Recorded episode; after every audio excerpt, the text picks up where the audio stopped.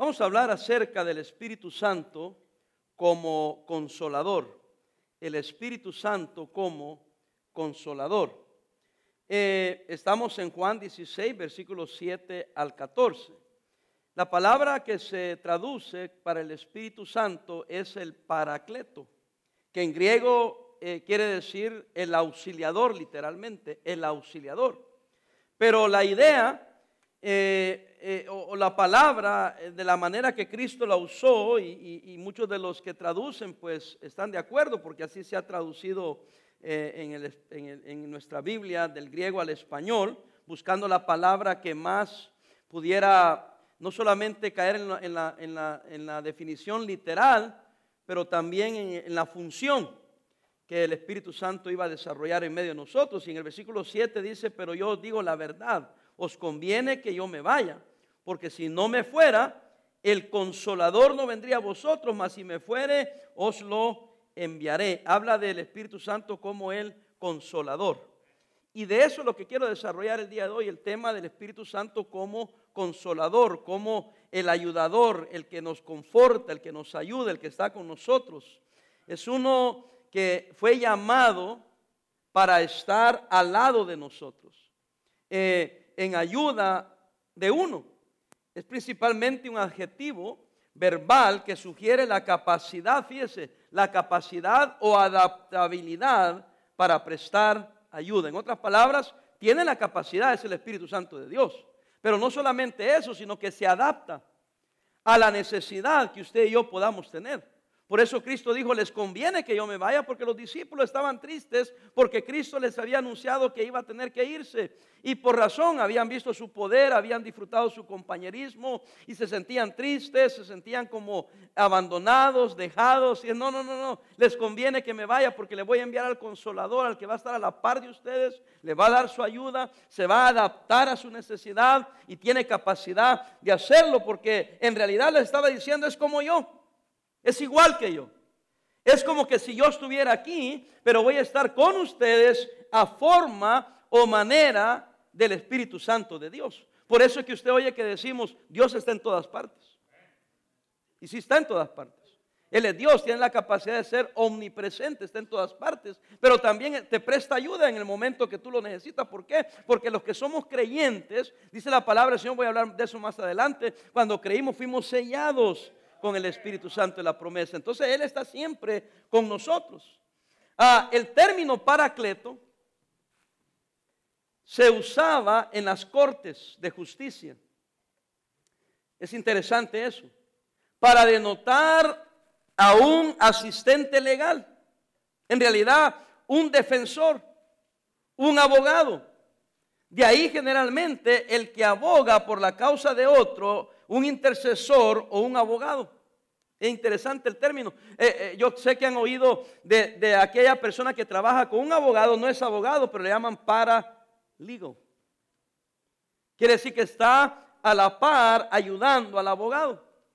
En este caso es la misma palabra, pero se usa la palabra compuesta, es una en, griego, paracleto, el auxiliador, el ayudador. Eh, en primera de Juan 2.1, véalo ahí por favor, para que entienda de qué estoy hablando. Aunque yo creo que ya entendieron, son bien inteligentes ustedes. Amén. Nadie dijo amén, sí son inteligentes, ¿verdad? Si se confunden no es porque ustedes no sean inteligentes, porque yo no he explicado bien quizás, pero creo que estoy explicando bien. Eh, yo le digo a los estudiantes del colegio bíblico que cuando yo lo entiendo, entonces los demás lo van a entender. Porque si yo lo entiendo, cualquiera lo puede entender. Ah, eh, y si no lo entiende, digo, no lo enseñes, porque si no lo entiendes tú, ¿cómo van a entender los demás? Ah, están en primera de Juan 2.1. Hijitos míos, estas cosas os escribo para que no que, hermanos, pequéis. Y si alguno hubiere pecado, ¿qué dice? Abogado tenemos para con el Padre a Jesucristo el justo. Ahí está la palabra, el abogado, el paracleto, el ayudador, el, el que está al lado tuyo, el intercesor, el que te representa. ¿Está conmigo, hermanos? En un sentido más amplio significa el que socorre. Y, otra vez regresamos que también en un sentido más amplio quiere decir el que consuela. Porque no solamente intercede, no solamente te ayuda, pero de una manera interior te consuela te fortalece. Ahí dice que nos va a guiar a toda verdad. Eh, que, que, porque Él va a saber la verdad, Él conoce la verdad, es un enviado de Dios, está representando al Señor Jesucristo, Él está siempre con nosotros, hermanos. Por eso es que habla la Biblia, no voy a ir ahí porque es otro tema, de no contristar al Espíritu Santo. O sea, no lo, no lo hagas triste, porque cada conversación, hermano, cada mala actitud que usted tiene ya se lo está haciendo junto al Espíritu Santo. Hay quienes cristianos no entienden eso, hermano. No importa dónde esté usted, eh, eh, esté en el trabajo, en la casa, en la escuela, en el parque, esté en el lugar más eh, escondido. Si usted es cristiano, Él está a la par suya. Si usted estuviera consciente de la presencia de Dios allá a la par suya, el que está a su lado, el ayudador, usted se abstendría de algunas cosas porque usted piensa que nadie sabe, nadie se da cuenta, pero Él está ahí. Y aparte de la doctrina, que ya sabemos que Dios está ahí, pero está también personalmente eh, eh, representado por el Espíritu Santo de Dios. Su venida eh, dependía de la ausencia de Cristo. Mientras Cristo estaba aquí, no iba a venir el Espíritu Santo. Aunque Cristo dijo claramente, no me vayan a los teólogos a llamar después, que estaría, que está con ustedes, pero un día que dijo, estaría en ustedes. O ya sabemos que sí estaba con nosotros, pero en el plan de Dios en ese momento, Cristo estaba tratando directamente, ¿verdad? Con, aquellos que fueron sus discípulos y con, los religiosos, estaba tratando directamente, incluso con los pecadores. Eh, el Espíritu Santo estaba ahí de todas maneras, eh, eh, pero no estaba todavía funcionando en el sentido de que Cristo dijo que iba a funcionar, que por eso se los iba a enviar. O sea, en ese sentido era necesario que Cristo desapareciese para que comenzara, oiga la palabra que voy a usar, el ministerio del Espíritu Santo como lo conocemos hoy que el apóstol Pablo eh, eh, muy este, intelectualmente y muy majestuosamente por medio de la dirección del mismo Espíritu Santo nos lo manifestó, nos explicó quién era el Espíritu Santo, la función del Espíritu Santo y cómo no debemos de entristecer al Espíritu Santo, cómo no debemos de embriagarnos con vino en lo cual hay disolución, antes bien dice ser llenos del Espíritu Santo. Pero esos son otros temas, es un tema muy extenso. Pero déjeme regresar otra vez. Necesitaba Cristo estar ausente. Versículo 7 dice eh, Juan 16, 7. Pero yo digo la verdad, dice Cristo. Os conviene que yo me vaya. Porque si no me fuera, si no estoy ausente, el consolador no vendrá a vosotros. Mas si me fuere, fíjense lo que dice Cristo, os lo enviaré. Entonces dependía de la ausencia de Cristo, también dependía en el mismo tema de la ascensión de Cristo. Cristo necesitaba irse, a ascender, ir al cielo, a estar con el Padre para que el Espíritu Santo comenzara su ministerio aquí. Vea Juan 14, 28. Juan 14, 28. Habéis oído yo, y que yo os he dicho, voy y qué más. Y vengo a vosotros. Fíjese, vea, vea, vea, vea, vea voy y vengo a vosotros. Si me amarais, os habría regocijado, porque he dicho que voy al Padre, porque el Padre mayor es que yo. Pero fíjense que le dice, voy y qué, y vengo. Mire, ellos no lo entendían, nosotros es bien fácil. Ya me voy, pero no se preocupen, ya vengo. Oiga, pero ¿cómo viene? Bueno, no está hablando de la segunda venida, creo yo, está hablando en el contexto que iba a venir en forma del Espíritu Santo. Y además, conténtese porque voy al Padre y el ministerio de Cristo ahorita mismo con el Padre es de intercesor. Entonces lo que hizo él, voy a, irme yo para interceder por ustedes, para hacer su paracleto allá, su abogado allá, y voy a mandar el Espíritu Santo, porque no lo voy a dejar solo, voy a estar con ustedes y voy a hacer que el Espíritu Santo aquí en la tierra sea el que me represente, él va a ser su ayudador. Bueno, entonces en palabras comunes, usted y yo la tenemos hecha en el cielo está Cristo representándonos y en la tierra tenemos aquí con nosotros al Santo Espíritu de Dios. Ah, además, la venida del Espíritu Santo era una respuesta eh, eh, eh, este, a, un ruego que Cristo hizo por nosotros. Vea a Juan 14, 16. Juan 14, 16. ¿Ya lo tiene? Dice, y yo rogaré a quién. Pero fíjese que dijo el 15, si me amáis, guardad mis mandamientos. Yo rogaré al Padre y os dará que otro consolador para que esté con vosotros para cuánto? para siempre. 17. El Espíritu de verdad, al cual el mundo no puede, ¿qué hermanos? Recibir porque no le ve. Eh, mire, amigos, ah, queridos amigos, si ustedes están aquí y no conocen a Cristo, quizá usted va a tener un poquito de problema entendiendo el tema, aunque yo creo que es fácil el tema, pero no lo pueden recibir al Espíritu Santo. ¿Por qué? Porque no le ve ni le conoce. Pero vosotros, dice, hablando de los cristianos, le conocéis. Porque no solo mora con vosotros, sino que, hermanos, estará en vosotros. Y ahora nosotros que somos cristianos entendemos perfectamente los que somos, dije, porque sabemos que el Espíritu Santo está con nosotros. Ahora, si usted está aquí no es cristiano, entonces usted podría recibir el Espíritu Santo como creyendo en el Señor Jesucristo. Ya un ratito le explico, pero tenga eso en su mente. Pero Él nos da suficiente luz para que a una persona que no es creyente pueda entender este tema, porque Él está convenciendo al mundo de qué? De pecado, de justicia y de qué? Y de juicio. Ahorita mismo el Espíritu Santo está obrando aquí. ¿Y cómo está obrando? En medio de nosotros los creyentes y en las mentes y los corazones de las personas que no conocen a Cristo. Les está dando un entendimiento para que pongan atención y entiendan las cosas de Dios y que no es un misterio, son cosas claras, pero cuando no tenemos a Cristo, miramos todo y decimos, estos están locos. Pero cuando el Señor dice, mira, vente para acá, esta iglesita acá, te me sientas ahí y por un ratito voy a ministrarte para que puedas entender, para guiarte a la verdad. Eso fue lo que pasó conmigo. Eso fue lo que pasó con usted. Eh, yo era incrédulo, yo viví como incrédulo hasta los 20 años de edad. Y era religioso, había ido a la iglesia, mi papá me llevaba cuando era niño, había ido con una tía mía a algunas convenciones cristianas. Yo me sentía como amigo del Evangelio, pero no había aceptado el Evangelio.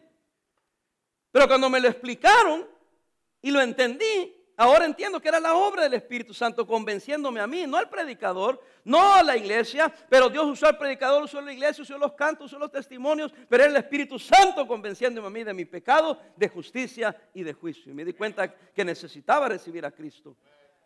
Pero no hubiese venido si Cristo no está ausente, si Cristo no hubiera ido allá con el Padre y si Cristo no hubiera rogado que viniese a estar con nosotros. Versículo 17, terminamos ahí, dice... Ah, Ah, pero vosotros le conocéis porque mora con vosotros y estará en vosotros 18. Léalo conmigo, por favor. No os dejaré huérfanos, vendré a vosotros. No está hablando de su segunda venida otra vez. Él va a venir una vez Cristo, pero aquí está hablando, no los dejaré huérfanos, vendré a vosotros en forma de qué, hermanos? Del Espíritu Santo. Entonces Él está con nosotros, hermanos. Cristo está con nosotros en forma de Espíritu Santo. Ahora veamos eh, el ministerio directo de la consolación, porque es el consolador. Y veamos ese ministerio directo, hermanos. Eh, déjenme darle la declaración y después vamos a ir a un texto a varios textos bíblicos. Véame aquí. Eh, uno del ministerio más principal del Espíritu Santo es hacer a Cristo más amado. Segundo, la palabra más clara. Y tercero, el cielo más cerca. Es decir, cuando usted se deja llevar por el Espíritu Santo, usted va a amar más a Cristo. Usted va a entender mejor su palabra y usted va a desear que Cristo venga otra vez y que venga ya. ¿Sabía usted que hay cristianos que, que cuando les habla uno que, que, ya se van a morir todos, se enojan? Porque hermano, honestamente, si usted fuera cristiano y usted tuviera el Espíritu Santo, el morir para el cristiano es ganancia. Pablo decía, eh, eh, les conviene que me quede por, la, por, ustedes, por la obra de Dios, pero si me voy para mí es ganancia, porque irme con Él estoy en la presencia del Señor. Un cristiano no debe tener temor a la muerte. Ahora, yo no me quiero ir rápido. Le pido a Dios que me conceda a mí eh, ver crecer a mis nietos y no sé si va a suceder o no y que uno de ellos se case y tendrá un bisnieto. A lo mejor sí, a lo mejor no. Pero no lo hago por mí. Por ellos. No sé si me entiende. Siento que sería una linda experiencia para esos niños que sus hijos vean a su, no solo a su abuelo, pero a su bisabuelo. Entonces no lo hago con egoísmo. Porque para mí irme y morirme es lo mejor porque yo tengo a Cristo en mi corazón. No le tengo miedo a la muerte. Amo a Cristo, amo la palabra de Dios y el cielo está más cerca de mí. Juan 16, 13. A este punto usted está pensando, yo no me siento así. Entonces usted tiene unos problemas de comunión con el Espíritu Santo. Yo he dicho que en varias ocasiones, gracias a Dios que son bien pocas y hace años que no me ha pasado, pero eh, eh, como en unas tres ocasiones yo he encomendado mi espíritu al Señor, hermano, andando en avión. Yo, yo pensaba que se iba a caer. Y si usted es paranoico y miedoso en los aviones, con eso no se vaya a asustar más. Pero yo en una ocasión yo pensé que ya el avión ya venía a caerse, a estrellarse. Y yo solo cerré los ojos, me puse a orar. ¿Y sabe qué le dije al Señor? Señor, gracias por la vida que me diste, te encomiendo a mi familia. Yo sé que voy para tu presencia y, y, nomás sé con ellos, consuela a mi esposa, consuela a mis hijos. Señor, gracias por la vida que me das, te pido por ellos. No, no se cayó, gracias a Dios. Por estoy aquí. Pero hermano, honestamente, eh, en el momento te da temor, pero, dije, lo que me queda es orar, porque ¿qué voy a hacer? Le preguntan a uno si el avión pasar una emergencia, vas a abrir la puerta de emergencia. Y antes yo bromeaba, ya no bromeaba. Así le decía, mira, si cuando el avión se caiga estoy vivo, créame que esa puerta miserable la voy a abrir. Ya si el colmo que cayera, estuviera con vida y por no poder abrir la puerta me muera. ¿Alguien está aquí? Y pastor, ¿y por qué no dice eso? Porque me, me meten preso, hermano. Pensaría que estoy amenazando que el avión se va a caer. Después del 9-11 todo cambió. Ya no se puede bromear con esas cosas. ¿Está conmigo, hermano? Me está mirando como que no está convencido todavía. Pero les invito a todos que entreguen su vida a Cristo. Porque el que tiene a Cristo no teme la muerte. Hemos pasado de muerte a vida. San Juan 16, 13, vamos a la Biblia, ¿ok? ¿Están conmigo, hermanos? ¿Todavía está aquí? Pero cuando venga el Espíritu de verdad, Él os guiará a toda qué? La verdad, porque no hablará de su propia cuenta sino que hablará todo lo que oyere y os hará saber las cosas que habrán de qué, hermanos. De venir, ve el 14 y 15, dice, Él me glorificará porque tomará de lo mío y os lo hará saber. Todo lo que tiene el Padre, que dijo Cristo, es mío. Por eso dije que tomará de lo mío y os lo hará saber. Otro tema, pero ahí está hablando de la deidad de Cristo. Pone al Padre bajo Cristo. Todo lo que el Padre tiene es mío, dice. Por eso dije, tomará de lo mío y lo hará saber. ¡Wow! ¡Qué declaración, hermanos! Ese es fuerte, ¿no, hermanos? Tremenda declaración está diciendo él. No, no va a tomar del Padre y se lo hará saber, lo tomará de lo mío porque lo que el Padre tiene es mío, dice. Para los religiosos de ese tiempo era como, ¡uh! ¿Qué? Blasfemia. Excepto que Él es Dios, hermano. Y era Dios manifestado como hijo, óigame, véame, Dios manifestado como Padre y Dios manifestado como Espíritu Santo. No hay tres dioses, hay un solo Dios. Ahí donde se equivocan algunos de nosotros que nos llaman los trinitarios. Hablan de, de, un, Dios, un Dios que es Hijo, un Dios que es Padre y un Dios que es Espíritu Santo. No, yo enseño así bíblicamente es, hay un solo Dios, Jehová Dios, que se manifiesta como Hijo, como Padre y como Espíritu Santo. Pero no hay tres dioses, hay un solo Dios. Jehová Dios, Jehová del Antiguo Testamento, Jehová Dios, el único Dios. Algunos se van al otro extremo, dicen, no, ya su nombre ya no es Jehová, ahora es Jesús. Ya son los de las iglesias del solo Jesús. Ignoran al Espíritu Santo, ignoran al Padre. Cuando la Biblia es clara, hermano, habla de los tres personajes y los intercambia y les da el mismo lugar a cada uno de ellos. ¿Está conmigo? Lo que pasa es que nuestra mente, padre e hijo, pues el padre es mayor, pero eso es humanamente pensando. Por eso dije, Dios es lo que vale aquí. Hijo, Padre, Espíritu Santo. Amén. Y usted dice, ¿y eso cómo es posible, pastor? Mire, yo soy papá, soy esposo, soy hijo y soy abuelo. En cuatro maneras, siendo la misma persona. No cambio mi esencia, para mis hijos soy el papá. Y me tratan conmigo como papá. Para mi esposa soy su súbdito. Digo, ah, para mi esposa pues soy su esposo, su marido. Amén. Y para mis nietos soy su abuelo. Y a misma persona, aquí soy pastor. O sea, si aquí en la tierra yo puedo hacer varias cosas sin cambiar mi esencia, ¿cómo no el Padre, el Jehová Dios no puede hacer tres cosas o veinte cosas al mismo tiempo? los dejo ahí porque no es el tema, ese es otro tema que se llama la, la Trinidad, pero algunos se emboban con todo esto. Y se emboban y se marean porque andan oyendo otros predicadores que no deben andar oyendo. Se andan metiendo al internet para cualquier menso les enseña cualquier tarugada. Usted tiene pastor, tiene iglesia aquí, hermano. Deje que los que no tienen iglesia, no tienen pastor, anden oyendo a estos pastores. Usted ni los conoce, ni sabe dónde viven, cuántas mujeres han tenido, cuántos divorcios tienen. Si son hombres o son homosexuales. ¿Alguien está conmigo? Por lo menos aquí, aquí la gente me conoce por 29 años. Conocen a mi esposa, a mis hijos, por bien o por mal nos conocen. Saben dónde vivo, con quién me muevo, dónde estoy. bueno, eso es gratis, no les voy a cobrar por eso. Pero por eso se confunden. Porque andan oyendo un montón de maestros. Tenemos al Espíritu Santo, tenemos su palabra, hermano. Eh, Juan 14, 26.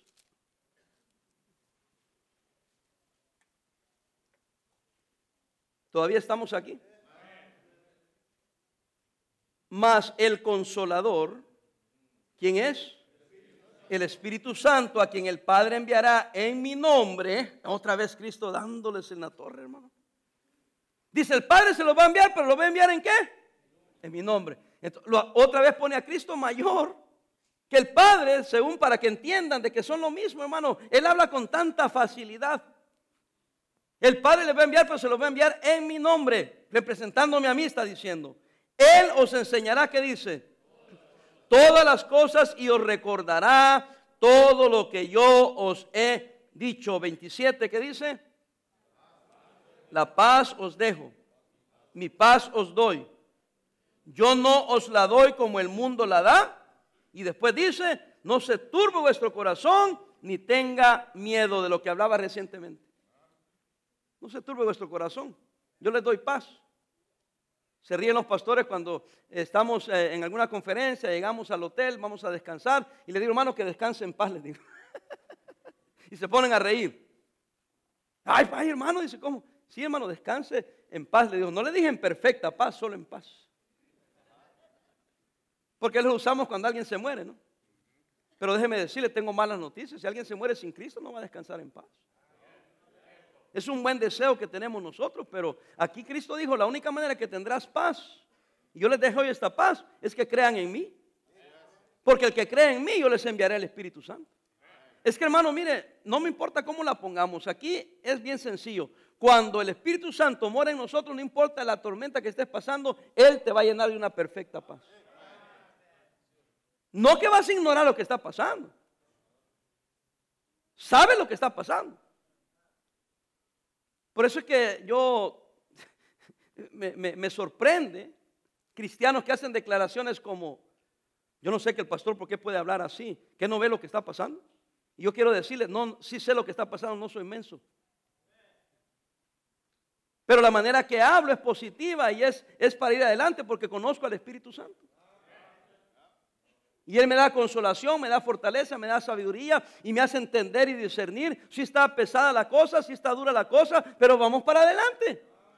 Entonces, ¿qué es lo que quiere? Que nos pongamos a llorar como que no hay Dios, como que no hay Espíritu Santo, como que no hay poder.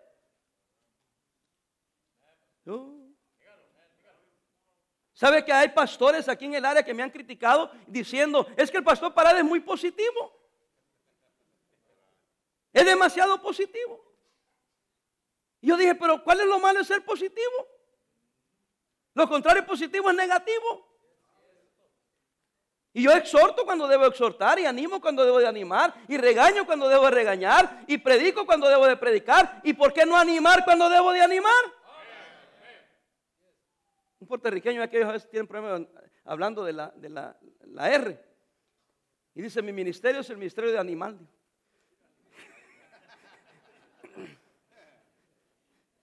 Algunos lo van a agarrar cuando lleguen a su casa. Pero mi ministerio es un ministerio de animar. Si usted viene todo cuatrapeado, eh, tengo que darle unas cachetadas por lo menos para que vuelva en sí.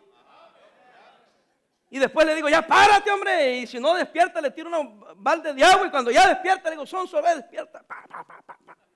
Y usted solo siente la cachetada, pero no está diciendo qué bueno que me despertó, porque estoy ando todo atarantado y todo mareado con estas cosas. Y nosotros somos, somos así, hermano. Le damos énfasis a lo que no debemos de darle énfasis. Ya les he contado y viene al caso. Eh, este, ustedes saben cómo es el pastor Hurtado, un caballero, ¿verdad? Una persona muy, muy formal, muy, muy educada. Todo lo contrario al pastor Parada, ¿amén? Por eso nos llevamos bien. yo estaba, hermano, estaba yo eh, eh, preparándome un cafecito. Y entonces llega el pastor Hurtado y me dice, hola hombre, ¿cómo está? Me dice. Yo le digo, bien pastor, y usted le digo, sí, bien. Y, y entonces me dice, pero ¿cómo va la cosa? Me dijo. Yo no sé qué hice yo, qué expresión él me vio en mi cara y le dije, pastor, está duro, le dije. Está duro. No, hombre, me dice, o nada o se ahoga, me dice, ¿qué va a hacer? Y yo terminé de, ya ni aliento tenía para mover mi cafecito. Lo miro y le digo, pastor, voy a nadar, le dije. Voy a nadar porque ahogarme no quiero. Y eso es lo que estaba haciendo, nadando. Pasó allá y al otro lado, no, pero no me voy a hundir. Menos sabiendo que tenemos al Espíritu Santo. Y si tenemos problemas, si tenemos dificultades, yo estoy minimizando sus problemas, no me acuse de ser insensible a su necesidad, pero es mi deber decirle, hermano, agárrese del Espíritu Santo de Dios. Él es el paracleto, es el ayudador, es el consolador, es el que está puesto a su lado para ayudarle, para llevarlo, para levantarlo. Amén. Si todos tenemos motivos para andar deprimidos, todos tenemos motivos para andar desanimados. Pero hermano, uno tiene que eh, asimilar lo que está pasando, darse cuenta de lo que está pasando, dejar lo que está pasando y agarrarse de él. Y no de cosas pasajeras como una palabra de ánimo, como una música de no sé qué. ¿Cuál? Agárrate del Señor, hermano. Si estos vatos que cantan, esos son los que mandan más deprimidos. No es que están cantando porque cargan una gran fuerza en el Señor. Por eso andan usando cosas mundanas para animarse. Si el que está en Cristo no necesita las cosas mundanas. Es que esa música se siente. ¿Qué se siente? Se siente la carne. Amén. Y le recuerdo, se llama Espíritu Santo. La palabra santo quiere decir apartado. ¿Apartado de qué? Del mundo, solamente para la gloria de Dios, porque Él va a glorificar a su Padre, así como tú debes de ser santo glorificando al Padre. El Espíritu Santo en el creyente es un sello. Tengo que, voy en la recta final. No he terminado todavía, no se pongan los zapatos, hermana. Efesios 1:13. Dice, ah, en él, en él también vosotros, habiendo oído la palabra de verdad, el evangelio de qué, hermanos? De vuestra salvación y habiendo, eso es bien importante, habiendo qué? Creído. Habiendo creído en él. ¿Fuiste qué? Sellados con el Espíritu Santo. ¿De qué? De la promesa. ¿Cuál promesa? La promesa que Cristo había hecho. ¿Qué es un sello? Es de autorización, de aprobación, de garantía, de autenticidad. ¿Sí o no? Eso es lo que es un sello. De tal manera que cuando usted creyó, usted fue sellado. Y por eso en Romanos 8:16, si quiere apuntarlo, Romanos 8:16 dice que el Espíritu Santo da testimonio a nuestro espíritu de que somos hijos de Dios. El que está aquí sentado y aceptó a Cristo y creyó en Él y está seguro que entregó su vida a Cristo, fue sellado con el Espíritu Santo y déjame decirle, sabe que es un hijo de Dios. Por eso es que algunos de ustedes que hablan sandeces, decimos, yo creo que este ni cristiano es. No porque nos caiga mal, aunque a veces por sus sandeces sí cae mal. Pero no es porque caiga mal, es porque alguien que tenga el Espíritu Santo no puede hablar sandeces, especialmente en cuanto a la salvación. No hay otro camino, el camino para ser salvo es Jesucristo. No hay otro, lo siento. Pero yo oí a, Joel Austin que dijo que a lo mejor había otro camino. A mí no me importa lo que diga Joel Austin y que tenga 30 mil personas en su iglesia. Jesucristo dijo, yo soy el camino, la verdad y la vida y nadie viene al Padre sino por mí. Tan sencillo como eso. A lo mejor él sí es salvo, pero está enseñando herejías y mandando gente al infierno en lugar de mandar gente al cielo, diciéndoles, no, no, no, no hay otra manera, solamente Jesucristo es el camino.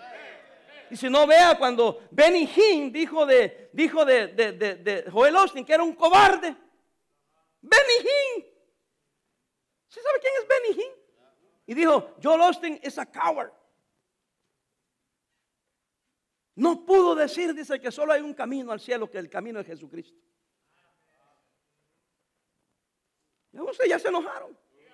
¿Cómo puedes decir que tú eres salvo, que vas al cielo y no crees que Jesucristo sea el único camino? Juan 14, 6, Cristo dijo, soy el camino, la verdad y la vida, y nadie viene al Padre sino por mí. A mí no me importa si es popular o no. Los que son de Cristo lo saben que hay un solo camino. Ah, yo no pienso así, ahí está el problema. La señora Ofra, Winfrey, Winfrey, algo así. Pero ella dijo así, yo no puedo creer que solo vaya en un camino, no, dice no. Y todos, ¡ah! ¿quién es ella? ¿Qué autoridad tiene? Podrá ser famosa, pudo haber sido de Miss Universo, lo que le dé la regalada gana. Pero la Biblia, aquí un pastorcito sencillo está diciendo, la Biblia dice que solo hay un camino. Ay, pero es que Dios es amor. Pues sí, pero también es veraz. También es justo. No nos puede cambiar la regla del juego a medio camino. Pero eso lo dejo para que medite. Él no yo, hermanos. Ah, eh, el Espíritu Santo es una garantía. El 14 dice, Él es las arras, la garantía. El, el depósito, es la palabra correcta, de nuestra herencia. ¿Hasta cuándo? La redención de la posesión adquirida para la alabanza de su gloria. ¿Sabes lo que está diciendo? Si somos salvos porque hay una promesa, Dios la va a cumplir, pero te dio el Espíritu Santo para que te mantenga, te sostenga y te enseñe que aunque no ha venido la salvación, haz como que ya la tienes porque Él es el depósito. Y no se puede volver atrás porque ha sido sellado. El Espíritu Santo reside permanentemente en nosotros. Vea Romanos 8:11. Todavía estamos aquí, hermanos. No se enoje, hermano, porque el que se enoja pierde. No es necesario enojarse. Escuche la palabra y permita que el Espíritu Santo le hable. Usted está viendo mucha televisión. Está hablando con muchos amigos de la nueva era, pseudo cristianos, liberales, modernistas, que no creen en la Biblia como literalmente es la palabra de Dios. Romanos 8:11 dice, si el Espíritu de aquel que levantó de los muertos a Jesús mora en vosotros, ¿qué dice? El que levantó de los muertos a Cristo Jesús, ¿qué hará? Vivificará también vuestros cuerpos mortales por su Espíritu que mora en quién? En vosotros. Amén. Y ya que estamos ahí, ve el 16. Para aquellos que son nuevos y algunos viejos que ya no saben ni dónde está el versículo bíblico. Lo aprendió hace como 50 años. Dice, el Espíritu mismo da testimonio a qué? A nuestro Espíritu de que somos qué? Hijos de Dios. Ve el versículo 1, por favor. Lo tiene ahí en 8.1. Ahora pues, ¿qué dice? Ninguna condenación hay para los que están en Cristo Jesús, los que no andan conforme a la carne, sino conforme al Espíritu. Amén. El Espíritu Santo es la unción, hermanos. Es una unción, es una capacitación para vivir victoriosa la vida cristiana. Segunda de Corintios 1:21. Hoy vamos rápido. Segunda de Corintios 1:21.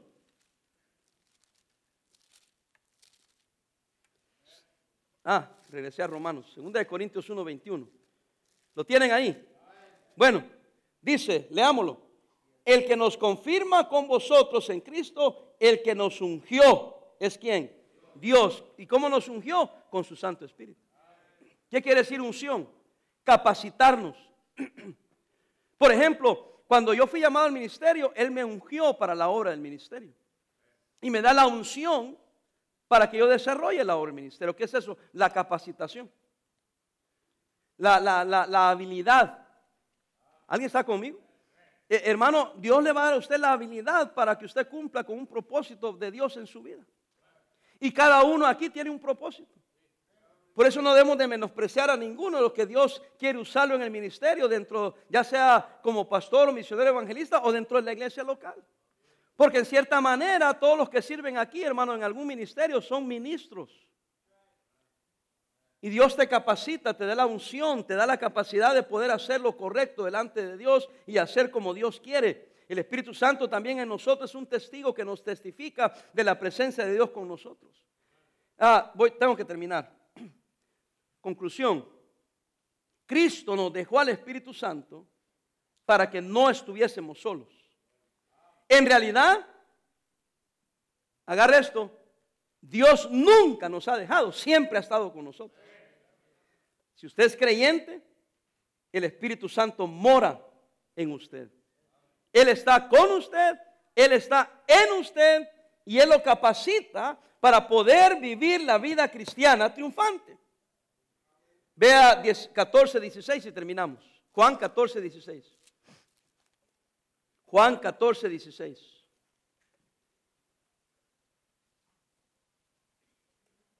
Fíjese lo que dice el Señor. Dice, si algo pidieras en mi nombre, ¿qué dice? Oh, oh, ¿qué dice? Ah, no, yo estoy mal, ¿verdad? Ya ve que estoy mal. Y yo rogaré al Padre que os dará otro consolador para que esté con vosotros para siempre. El Espíritu de verdad, ya lo habíamos leído, acuérdense, el cual el mundo no puede, ¿qué hermanos? Recibir porque no le ve ni le conoce, pero vosotros le conocéis porque mora con vosotros y estará en vosotros. Versículo 18, no dejaré huérfanos, vendré a vosotros. Y le leo otra vez 26, 27, dice, mas el consolador Espíritu Santo a quien el Padre enviará en mi nombre, Él os enseñará las cosas y os recordará todo lo que yo os he dicho. 27, repito, y la paz os dejo, mi paz os doy, yo no soy, no la doy como el mundo la da. No se turbe vuestro corazón y tenga miedo. Recuerde que lo dijo en el contexto, cuando ellos estaban turbados, porque Cristo les dijo que sí iba a ir. Por eso en el 1 dice, no se turbe vuestro corazón. ¿Creéis en Dios? Creed también en mí. En la casa de mi Padre muchas moradas hay. Si así no fuera, yo lo hubiera dicho. Voy pues a, preparar lugar para vosotros y si me fuere y os prepararé el lugar, vendré otra vez. Ahí está hablando de su segunda venida y os tomaré a mí mismo para que donde yo estoy, vosotros también estéis. Y sabéis a dónde voy y sabéis el camino. Tomás dijo, Señor, no sabemos el camino, no sabemos a dónde vas, le dice. ¿Cómo pues podemos saber el camino? Y aquí está, léalo conmigo, por favor, hermano, y terminamos. Jesús le dijo, yo soy el camino, la verdad y la vida. Nadie viene al Padre sino por mí. Ve acá, qué tremendo versículo. Y lo usamos para hablarle a la gente de Cristo, que la única manera de ir al cielo es a través de Jesucristo. Porque nadie va al cielo si no es a través de Cristo. Pero bueno, déjeme pasar de ahí. Como Cristo es tan bueno, hermanos, Él sabía que los discípulos estaban turbados. O sea, en verdad les preocupaba que su maestro ya no estaría con ellos. Y entonces Cristo empieza a dar ese gran discurso. 14, 15, 16. Y les empieza a explicar. Yo sé que están turbados, pero yo voy a preparar un lugar, un día van a venir acá. Si creen en mí, van a encontrar este lugar. Pero déjenme explicarles, no los voy a dejar solos. Y empiece de una manera amorosa a asegurarles su presencia con ellos. Después los apóstoles y apóstol Pablo con seguridad habló mucho sobre el tema. Pero hermano, usted y yo a veces nos sentimos solos o no. A veces nos sentimos desamparados o no. Yo soy pastor, ya sabían, ¿verdad? Y una de las quejas de los miembros acerca de nosotros los pastores, yo siendo uno de ellos y todos mis colegas estamos de acuerdo porque hablamos nosotros. Mucha queja de muchos miembros es, y el pastor ni estaba ahí. No me visitaron, ni una llamada recibí. Y quizás tengan razón, pero no estaban solos, queridos hermanos. Hace tres semanas les prediqué, Él tiene cuidado de vosotros. Y ahora le estoy hablando, hermano, no estás solo, el Espíritu Santo está contigo. Ahí le va esta, por favor, agárrenla. Yo le hago una pregunta, ¿y, a quién acuden los pastores? Pónganse a pensar por un momento, muchos no piensan estas cosas, solo hablamos y no pensamos. Así como usted dice, no, ni me hablar. Y yo digo, y el pastor, que es el que tiene que hablar a todo el mundo para que todos se sientan consolados, ¿a quién acude el pastor? Yo creo que están de acuerdo, no se hagan. Que por lógica, ya de, si es tonto uno de pastor, no acudir a quién? A Dios. Y mi deber decirle a usted, hermano, mire, en lugar de acudir a mí, vamos acudiendo a Dios. Porque si acudiésemos a Dios, ni siquiera diríamos cosas semejantes. Porque nuestra consolación no vendría de personas ni de circunstancias, sino que vendría de Dios. Con eso, ya antes de que me critiquen, no es que estoy diciendo no me digan, no me hablen, no me, no me, no me pidan que ore por ustedes. La palabra quiere que oremos unos por los otros. Pero lo hacemos en el sentido es, hermano, ore por mí, ayúdame a orar por esto. Pero no para decir, si no oras, estás mal. No, yo le pido, hermano, ore por mí, por favor. Pero yo tengo que ir a orar. Yo tengo que ir a pedirle a Él. Y ya si Él me ayuda, qué bueno, pero si no me ayuda, de todas maneras yo le pedí que me ayudara, pero no depende mi, mi, consolación, mi fortaleza de que Él ore, qué bueno que está orando, pero yo busco a Él de todas maneras. Espero que me esté entendiendo, hermano. Porque mi deber es enseñarle a ustedes que crezcamos, que conozcamos al Señor, que conozcamos su palabra, que caminemos en sus promesas, hermano. Porque hay mucho hoy pragmatismo, hay muchos hoy en día, hermano, discúlpeme que se lo diga, seguidores de hombres. Hay muchos, hermano. Que uno les enseña en la Biblia y ¿sabe qué dicen? Bueno, yo sé lo que dice la Biblia, pero fulano dijo tal cosa. Y eso está difícil. Cuando la gente empieza a seguir personas en lugar de seguir a Dios. Hermanos, y el apóstol Pablo nos recuerda, hermanos, puesto los ojos en quién? En Jesús. El autor y consumador de la fe, hermano, ponga sus ojos en Jesús. Con eso no me mande al diablo a mí. Tampoco estoy diciendo eso. No me mande al león, al gato. No. Cuando yo le digo a usted ponga la en Jesús, tomémoslo en el contexto de lo que estoy diciendo. Que tu fe esté basada en Él. Entre nosotros debemos de amarnos y cuidarnos y, y, velar unos por los otros. Sí es una responsabilidad cristiana, pero mi fe no depende de eso. Hay un pastor me dijo un pastor, otro pastor me dijo, no. Y era, oye, le digo, el hermano fulano. Oh, el hermano ahí está, dice, pero anda bien desanimado. Ay, le digo, ¿por qué? Que porque pasó por una prueba y nadie le ayudó, dijo. ¿Cómo le digo? Sí, dice, nadie le ayudó de los que él pensaban que eran sus amigos. Pero ¿qué no está en una iglesia ahí? Aquel pastor le abrió la iglesia, le perdió el templo y hasta salario le están pagando. Sí, dice, está bien el hermano, pero está sentido. Entonces, ¿pero por qué dice que nadie le ayudó? Si Dios sí le ayudó. No más que él está sentido porque le ayudó quien él pensaba que no debería ayudarle, pero este me ayudó que yo quería era aquel. Eso es lo que está diciendo. Pero está resentido porque no fue aquel el que me ayudó. En lugar está diciendo gloria a Dios que aquel no me ayudó, pero aquel sí. Y yo le pasé a contar, hermano, hermano, le digo, eh, a nosotros nos ayudó el pastor Joaquín Hurtado, otros pastores que nos escribieron, algunos que nos ayudaron, nos prestaron edificios, nos ayudaron, pero yo, pero yo no estoy resentido contra ninguno, le digo. Si Dios nos llevó, nos guió para el pastor Walker, el pastor metodista. Dios nos guió aquí para esta iglesia, pastor Asamblea de Dios, le digo. Porque yo me voy a resentir con mis amigos bautistas fundamentales, porque los que me ayudaron fueron de otra denominación. No, yo estoy diciendo, bendito sea Dios, que Dios tocó el corazón de ellos, aunque somos diferentes denominación, para que nos ayudaran. Y entonces veo a los bautistas fundamentales y hermano, que Dios te bendiga y los abrazo y les digo, este es mi amigazo. Porque no le tomo en cuenta, porque a lo mejor no está en posibilidad de ayudarme, no se dieron cuenta y ni les pedí de todas maneras. Pero eso solo viene de una persona que no ha puesto sus ojos en Dios. No ha puesto sus ojos en Jesús. Y por eso le digo, hermano, no está solo. Nunca ha estado solo. El Espíritu Santo está con usted. El problema es que usted no usa el Espíritu Santo. El problema es que usted no está consciente del Espíritu Santo. El problema es que usted no le da el lugar que el Espíritu Santo le corresponde. ¿Alguien está conmigo? Pastor va a decir, con lo que usted acaba de decir, a lo mejor lo van a criticar y todo eso. ¿Y a mí qué? Si a la hora que yo me muera y a la hora que esté solo, voy a estar solo, papá. Ni usted va a estar conmigo, ni mi esposa va a estar conmigo, ni mis amigos van a estar conmigo. Yo voy a estar solo delante del Señor. Y yo nomás le doy gloria a su nombre, que Él no me ha dejado solo, que siempre ha estado conmigo. Y yo le estoy diciendo a usted, agárrese de él, hermano. Camine en fuerza, camine en fortaleza. Los hombres le vamos a fallar, pero Cristo jamás le va a fallar y el Espíritu Santo jamás lo va a abandonar. Porque su palabra es perfecta y sus promesas siempre se cumplen. ¿Qué más le puedo decir? Me siento inadecuado, me siento inútil, porque sé que me van, me van a malentender algunos. Pero esperen en el nombre del Señor y por medio del Espíritu Santo que no me malentienda, sino que nos agarremos de Él.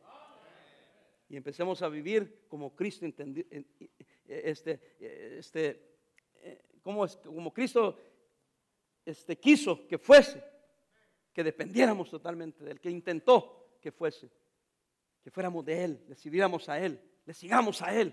Pon los ojos en Jesús. Amén. Pero no Jesús el hermano aquí.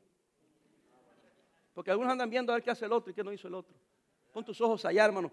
¿Sabe qué? Por eso andan de chismosos y chismosas. Rápido contando la vida de otra persona, rápido contándole de aquel, rápido contando de aquella. Cierra tu boca. Y deja andar de chismoso y chismosa. Mejor pon tus ojos en Él y vive victoriosamente tú la vida cristiana. Amén.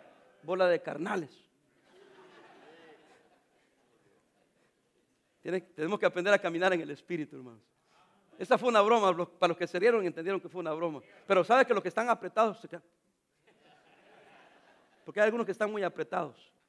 Como decía mi hijo cuando era adolescente, hey, relax, man, relax. Hermano, relax. Despídete con la paz que solo Dios te puede dar. Vamos a orar, hermano.